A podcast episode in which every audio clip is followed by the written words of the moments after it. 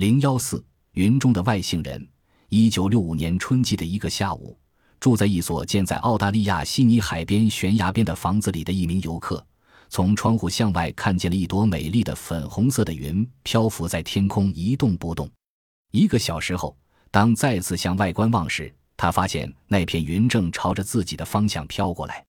很快，他就降到了女游客的眼皮底下，使他有机会向下观看到云的中央。令他惊奇的是。云朵里面有一个圆形的白色物体，那个物体边缘的排气孔喷出灰色的蒸汽，除了顶部之外，那个物体都被蒸汽笼罩着。在阳光的照射下，蒸汽呈现出粉红色，看起来那个物体正在制造包裹自己的云。如果这还不算奇异的话，还有从那个一直在下降的物体那里传来引擎的声音，从那物体下部探出了一个闪闪发亮的梯子。然后里面走下来一个类似人的东西，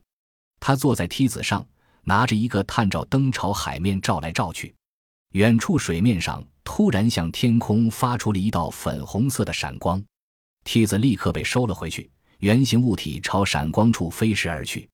这时，目击证人注意到发出闪光的水面下有一个模模糊糊的长条形物体，在一片鲜明的粉红色闪光中。不明飞行物和水下的物体一道消失了。一九七零年一月七日的一个下午，两名芬兰滑雪者遇到了一朵奇怪着闪亮的红云。当来到距离他们五十英尺之内的时候，那天朵似乎有些消散了。他们看见中央是一个冒烟的圆顶形碟状物，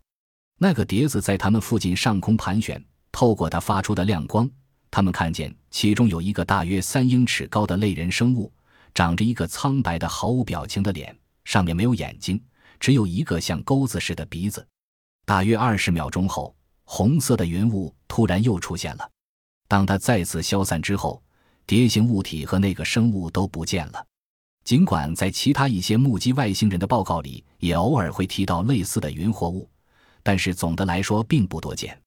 一九七三年开始的一场干旱在西班牙南部三省持续了十多年。同时，也揭开了众多西班牙农民奇怪目击的序幕。当他们的土地一直干旱荒芜的时候，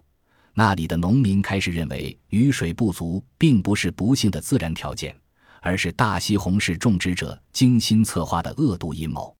普通农民相信那些大种植园主不希望有雨水降落在他们的作物上，为了确保这一点，于是便雇佣了飞行员驱散降水云系。尽管事实上并不存在驱散降水云系的技术，但是那些农民还是坚持自己的想法。科学家、司法官员和飞行专家，他们发誓说，小型飞机如果飞进暴风雨云层，就会有严重的坠毁危险的保证都无济于事。